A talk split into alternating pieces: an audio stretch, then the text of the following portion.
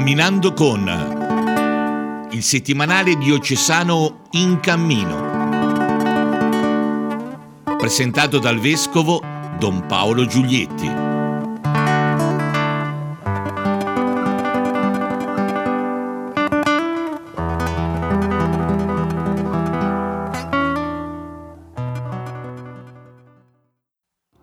Cari amici e cari amiche, benvenuti a questa nuova puntata di Camminando con, in cui leggeremo insieme, o meglio scorreremo insieme, il numero 29 del settimanale diocesano In Cammino, tentando, come facciamo di solito, di individuare alcuni temi che eh, ricorrono nelle diverse pagine del, del nostro dorso diocesano. Naturalmente non possiamo parlare di tutto, per cui invito ciascuno di voi ad abbonarsi al settimanale per poterne eh, apprezzare la ricchezza eh, avendolo in casa nella versione digitale o in quella cartacea.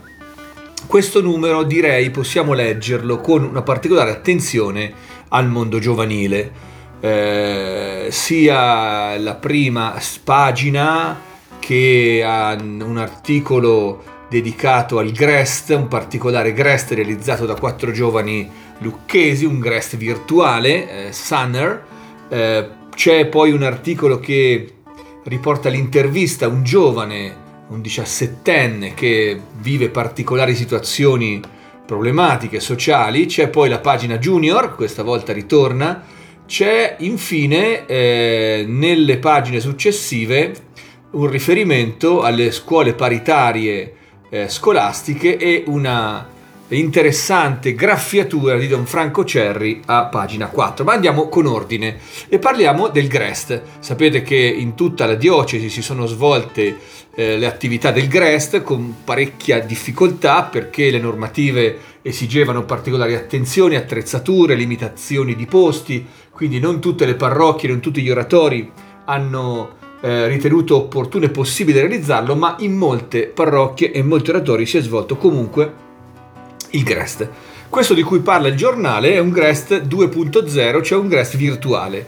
Quattro giovani lucchesi hanno deciso, non potendo realizzare il solito, il solito centro estivo parrocchiale, di farne uno virtuale. Hanno chiamato Sunner cioè solare, solare, sun in inglese significa sole, sunner, solare, portatore di sole, e hanno eh, realizzato delle giornate eh, sempre legati eh, al tema del sole, sole e bellezza, sole e calore e così via, con alcuni contenuti eh, che hanno eh, riguardato i social, quindi Instagram, YouTube, eh, eccetera e quindi eh, su questi social sono state diffuse delle storie, sono stati diffusi dei contenuti che i ragazzi hanno potuto vedere e sui quali hanno potuto anche interagire.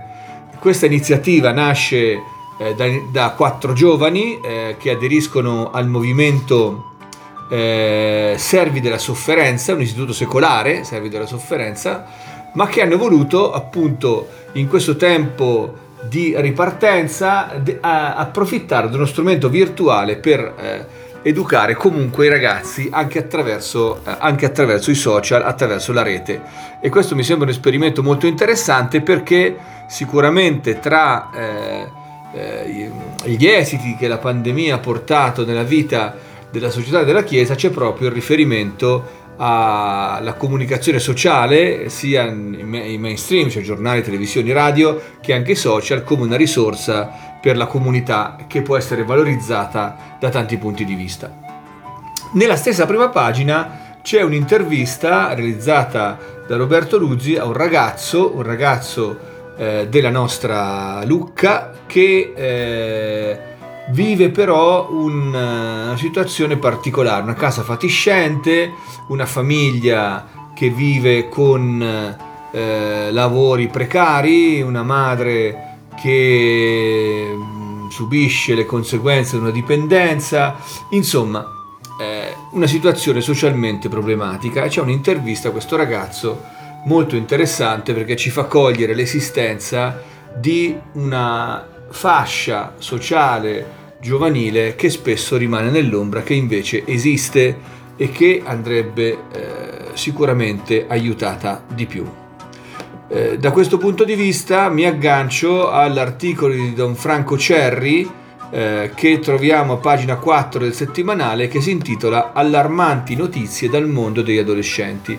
Un articolo che riprende diversi episodi di cronaca legati questa volta alla rete ma anche legati all'abuso di sostanze, di alcol, per dire che nel mondo degli adolescenti ci sono in atto dei fenomeni preoccupanti e che ogni tanto eh, salgono all'onore della cronaca perché succede qualcosa di particolarmente grave o di particolarmente rilevante. E allora Don Franco dice nel suo articolo che eh, c'è una scarsa attenzione da parte del mondo degli adulti agli adolescenti e alla loro vita, per cui alle volte questa scarta, scarsa attenzione che diventa eh, disinteresse, che fa sentire soli i ragazzi, eh, li induce o comunque li abbandona in balia di comportamenti e di mode che certamente non li aiutano a crescere e alle volte li mettono in serie difficoltà. E l'articolo conclude che eh, è importante nella comunità cristiana, attraverso gli oratori, attraverso gli educatori, stare vicino ai ragazzi, ma che tutto il mondo adulto, tutto il mondo adulto ha, dove, ha il dovere di stare vicino ai giovani perché gli adolescenti hanno bisogno di adulti. Desiderano, dice Franco Cerri, desiderano essere seguiti e aiutati. È importante non lasciarli soli. E sempre sul tema giovani eh, abbiamo la pagina Junior, ogni, ogni mese abbiamo questo appuntamento con i piccoli, la pagina dei ragazzi che propone loro diverse cose, una riflessione in poche battute sul dopo coronavirus, una eh, piccola attività artigianale, un'intervista impossibile con Santa Giuseppina Bachita che chiaramente non può rispondere alle domande ma qualcuno l'ha fatta parlare per loro e alcuni click dalla diocesi, ecco una pagina eh, con la sua grafica divertente, accattivante che può dire qualcosa anche ai più piccoli. L'ultimo tema che riguarda il mondo giovanile e che vi voglio proporre eh, si trova nelle pagine, trova nelle pagine eh, dei territori, le pagine dei, dei territori e eh, riguarda il, ehm, il, territorio della Versilia. Della Versilia eh, c'è un, eh, un insegnante eh, di religione che presenta un libro eh, il libro si intitola La biblioteca fra le nuvole, il professore di religione è il professor Giovanni Braida che presenta il 31 luglio un libro, eh, questo eh, mi sembra interessante eh, perché eh, un educatore, un insegnante di religione, propone il libro come eh, strumento fondamentale per la crescita, lo fa attraverso una storia, lo fa attraverso ovviamente un'impostazione romanzata, ma alla fine quello che esce fuori è che eh, per crescere c'è bisogno anche di libri. Bene, allora noi abbiamo concluso la prima parte della nostra trasmissione e come al solito ci ascoltiamo un brano di Christian Music. Questa volta non andiamo all'estero, rimaniamo in Italia eh, con un brano eh, del gruppo I. Il brano si intitola Migliore. Ma chi sono I Reale? I Reale sono un gruppo che nasce dall'esperienza della droga, soprattutto da Alessandro Gallo e Francesca Cadorin, ex tossicodipendenti che attraverso la comunità Cenacolo di Madre Elvira eh, escono dal tunnel della droga, eh, scoprono l'amore reciproco e scoprono anche, diciamo così, la missione di comunicare qualcosa attraverso la musica. La loro passione per la musica diventa uno strumento per dire ai ragazzi qualcosa di importante. Eh, conoscendo la Christian Music americana, mettono su un gruppo appunto irreale e allora dicono attraverso la musica contenuti importanti soprattutto al mondo giovanile. Noi ci ascoltiamo questo brano che si intitola Migliore, al termine del quale concluderemo la seconda parte della nostra trasmissione.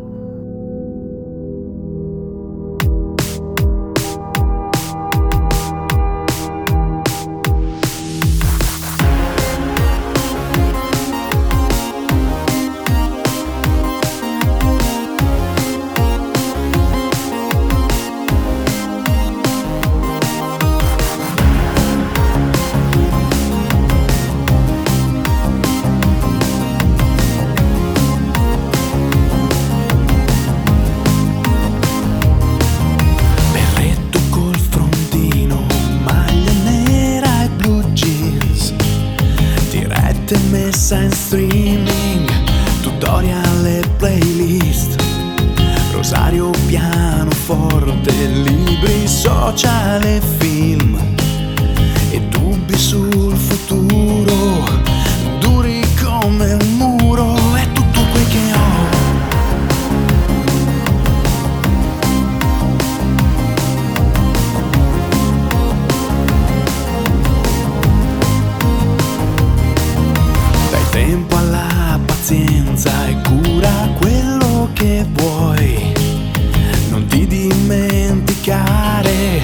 di questi mesi mai.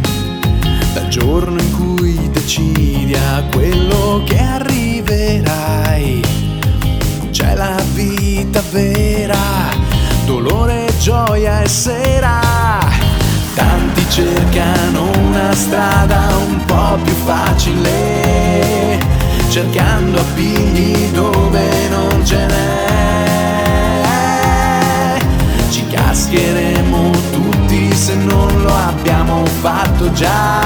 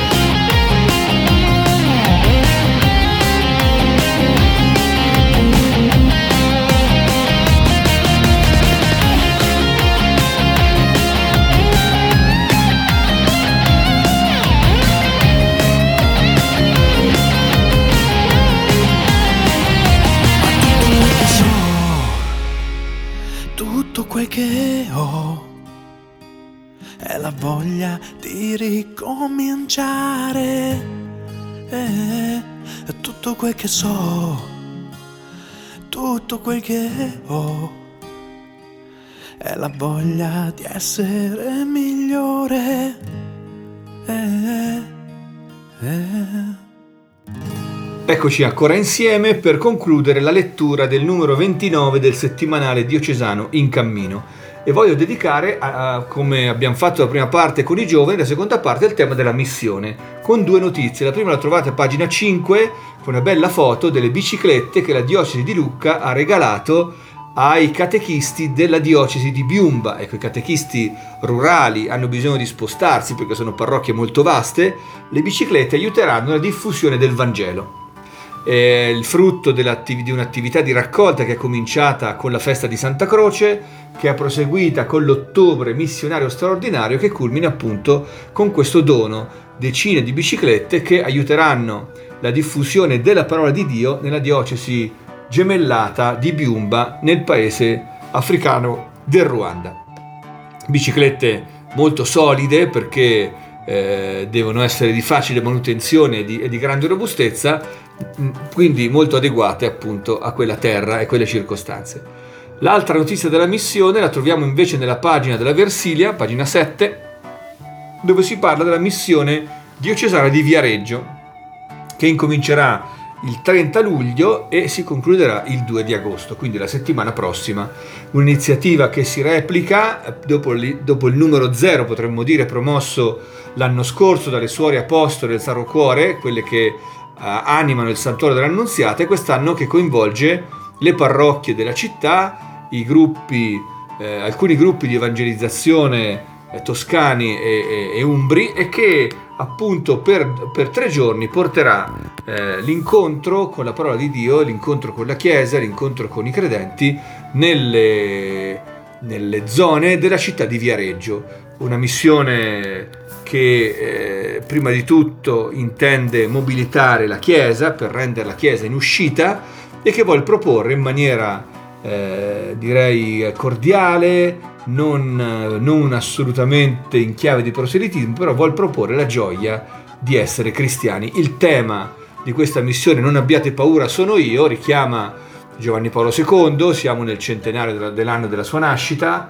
eh, richiama l'esperienza della pandemia che ha fatto paura e fa ancora paura a tante persone per proporre il Vangelo come un'esperienza liberante, un'esperienza gioiosa, un'esperienza che mette in condizione di affrontare con nuova, con rinnovata fiducia, nonostante tutto, la vita di ogni giorno, con i suoi problemi, con le sue difficoltà e con i suoi doni. Bene, allora con questa notizia, con, questo, eh, con, con questa chiusa dedicata alla missione, io vi saluto, vi do l'appuntamento la settimana prossima in cui commenteremo l'ultimo numero, l'ultimo numero eh, prima della pausa estiva del settimanale diocesano in cammino. Grazie a tutti della vostra pazienza, a risentirci presto.